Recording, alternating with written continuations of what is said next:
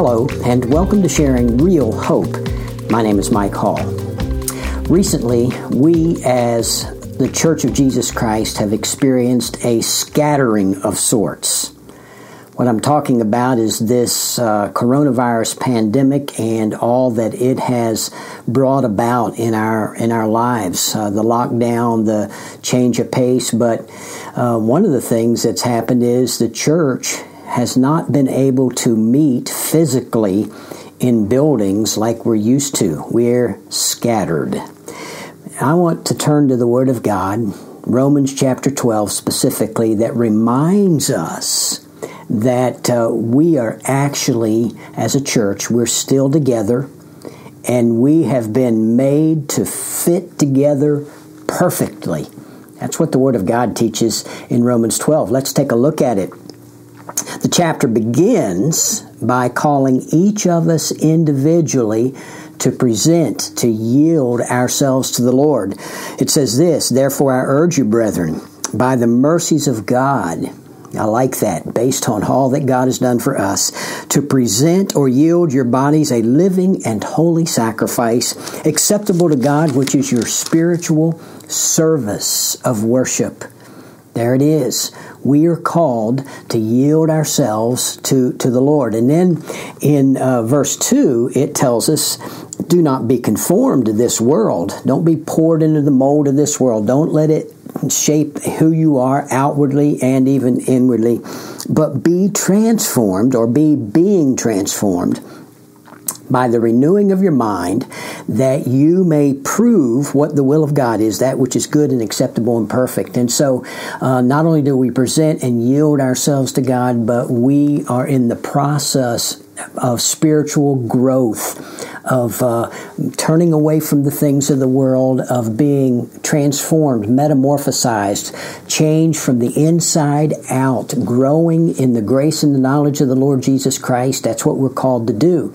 But then verse 3 gets down in the deep weeds for us. Here's what it says For through the grace given to me, I say to everyone among you, not to think more highly of himself than he ought to think but to think so as to have sound judgment as God has allotted to each a measure of faith. Now, that's a lot. Uh, being said there, but basically I could summarize it like this. It says that we as individuals who have presented ourselves to, to Jesus and we're growing, we as individuals are actually made to fit in, to think community. The body of Christ is a community of believers. And it's calling us here in verse 3. It says, Don't think more highly of yourself than you ought to think, but think soberly, uh, think with a sound mind. In other words, understand who and what you were made to be in the body of Christ.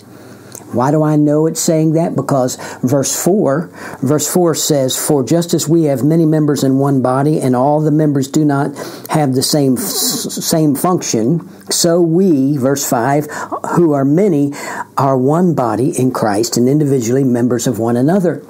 So here in verse 4, uh, Paul calls on, on, upon a good, familiar illustration to make the point. He says, We have one body. You're looking at one body, not two or three bodies, not many bodies. You're looking at one body here on screen. Uh, uh, I know it's a little hard on the eyes, but you're looking at it. And this body has many members. Uh, look, 10 fingers, two hands, two arms, uh, and, and on and on it goes. You get it. But all of those members are a part of one body. So also is Christ, Christ's body. Christ's body is one organic body. Think about this for a minute. Uh, Jesus prayed on the night uh, that he died. Jesus, night before he died, Jesus prayed in John 17, that great high priestly prayer. John 17, verses 20 and 21. I, he said, I do not ask on behalf of these alone. He's talking about his immediate disciples there, but for those also who believe in me through their word. That would be all of us who have believed, that they may all be one, even as you, Father, are in me and I in you, and that they also may be in us, so that the world may believe that you sent me. Jesus prayed that his church would be one, and that prayer is answered We are one body. We're not two or three bodies. Uh, we, we may be separated by man made divisions, denominations, and so on. But, but we, all of us who are true, genuine followers of Christ, we are one body. That's organic unity. But there is the matter of practical unity, and unfortunately, we don't always have that. Uh, Ephesians chapter 4 verse 3, um, Paul says, being diligent to preserve the unity of the Spirit in the bond of peace. We have to be diligent to preserve that practical day to day unity and not act in a way that causes division in the body of Christ. And so uh, we are called to think community. We are called to be a part of a community. We are a part of a community, and we are one organic body, and we are composed of everyone who has been placed there by the Holy Spirit by God's sovereign move. In uh, 1 Corinthians chapter 12, verse 18, the Word of God says, says this. But now God has placed the members, each one of them, in the body just as He desired. God has placed every member in the body as He desired. That's the sovereign work of Almighty God. And the Holy Spirit has distributed as He wills the various gifts of the body. And so there's a sovereign work of God, is the point I'm making here. Titus chapter 3, verse 5 says, says this He saved us, not on the basis of deeds which we have done in righteousness, but according to His mercy by the washing of regeneration and renewing by the Holy Spirit. Regeneration is new life. The Holy Spirit is the one that gave us new life. And then 1 Corinthians chapter 12 verse 13 says, For by one Spirit we were all baptized into one body. All of us have been uh, baptized into, have been associated with, identified with the body of Christ by the power of the Holy Spirit. And so the, the body of Christ is composed of everyone who has been saved, who has been born from above, who has been placed there by the sovereign work of Almighty God. That's the body of, of Christ. Now, there are many, many members to that body, but they're all connected and interdependent. Look, I'm back to my hands again. Let's just take this one pointer finger. This finger has uh, um, a life. It can move. It is alive. It is it is warm.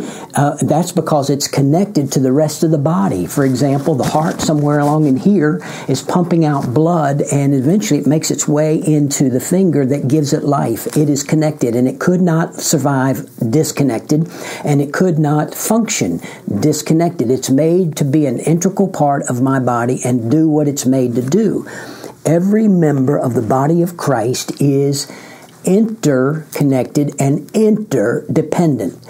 When this finger gets smashed and it hurts, the rest of the body, the, the mouth says, ouch, and hopefully that's all it says, right? And the mouth uh, and, and the rest of the body feels the pain that this finger is feeling and that's exactly what God meant for in the body of Christ. We are together. Even though we're scattered all over the place now, we're actually in Christ together. We're interconnected and, and, and, in, and should be interactive with one another, interdependent on one another. Now, so verse 6 here in Romans chapter 12 says this Since we have gifts that differ according to the grace given to us, each of us is to exercise them accordingly. So, every member that's been placed sovereignly into the body of Christ is gifted and designed for a couple of things. One, one thing it's designed to do is to benefit the body this finger is is not out on its own. It is here to benefit the body. It does certain things. And, and just like every other member of the body, my nose is, is designed to smell. My eyes are designed to see. My ears are designed to hear. You get the picture. I'm, I'm, I'm, I'm beating a, a, a dead horse here. I, I, I, you get it, right? Uh, every member is designed, and it's designed to benefit the body. 1 Corinthians chapter 12, verse 25, and this is a wonderful verse. It says, so that there may be no division in the body. That's, that means that the members get along, but that the members may have the same care for one another. we have the care for one another, and we are here to benefit the body of, of Christ. Then um, we are also designed to glorify God. First Peter chapter four verses 10 and 11 say this As each one has received a special gift, employ it in serving one another as good stewards, good stewards of the manifold grace of God. Whoever speaks is to do so as one who's speaking the utterances of God. Whoever serves is to do so as one is serving by the strength which God supplies, so that Here's why we serve. Here's why we do these gifts, exercise these gifts that the God has given us, so that in all things God may be glorified through Jesus Christ, to whom belongs the glory and dominion forever and ever. Amen. So there you have it. Uh, God gives us these gifts to benefit the body. God gives us these gifts and designs us to bring honor and glory to God through Jesus Christ. That's what it's all about. It's not about me showing off about me getting a sense of satisfaction and fulfillment, although that is one of the wonderful uh, serendipities of exercising our gifts. Uh, but but uh, God gave us all that. Now there are many different kinds of gifts. Uh, there are four passages in the scripture that talk about the spiritual gifts, and we're not going to go into deep detail. That's not the point of this pass of this podcast today. But uh, Romans 12 that we're looking at today, 1 Corinthians 12 that we're looking at today, Ephesians 4, and 1 Peter chapter 4, all of them mention spiritual gifts at some level.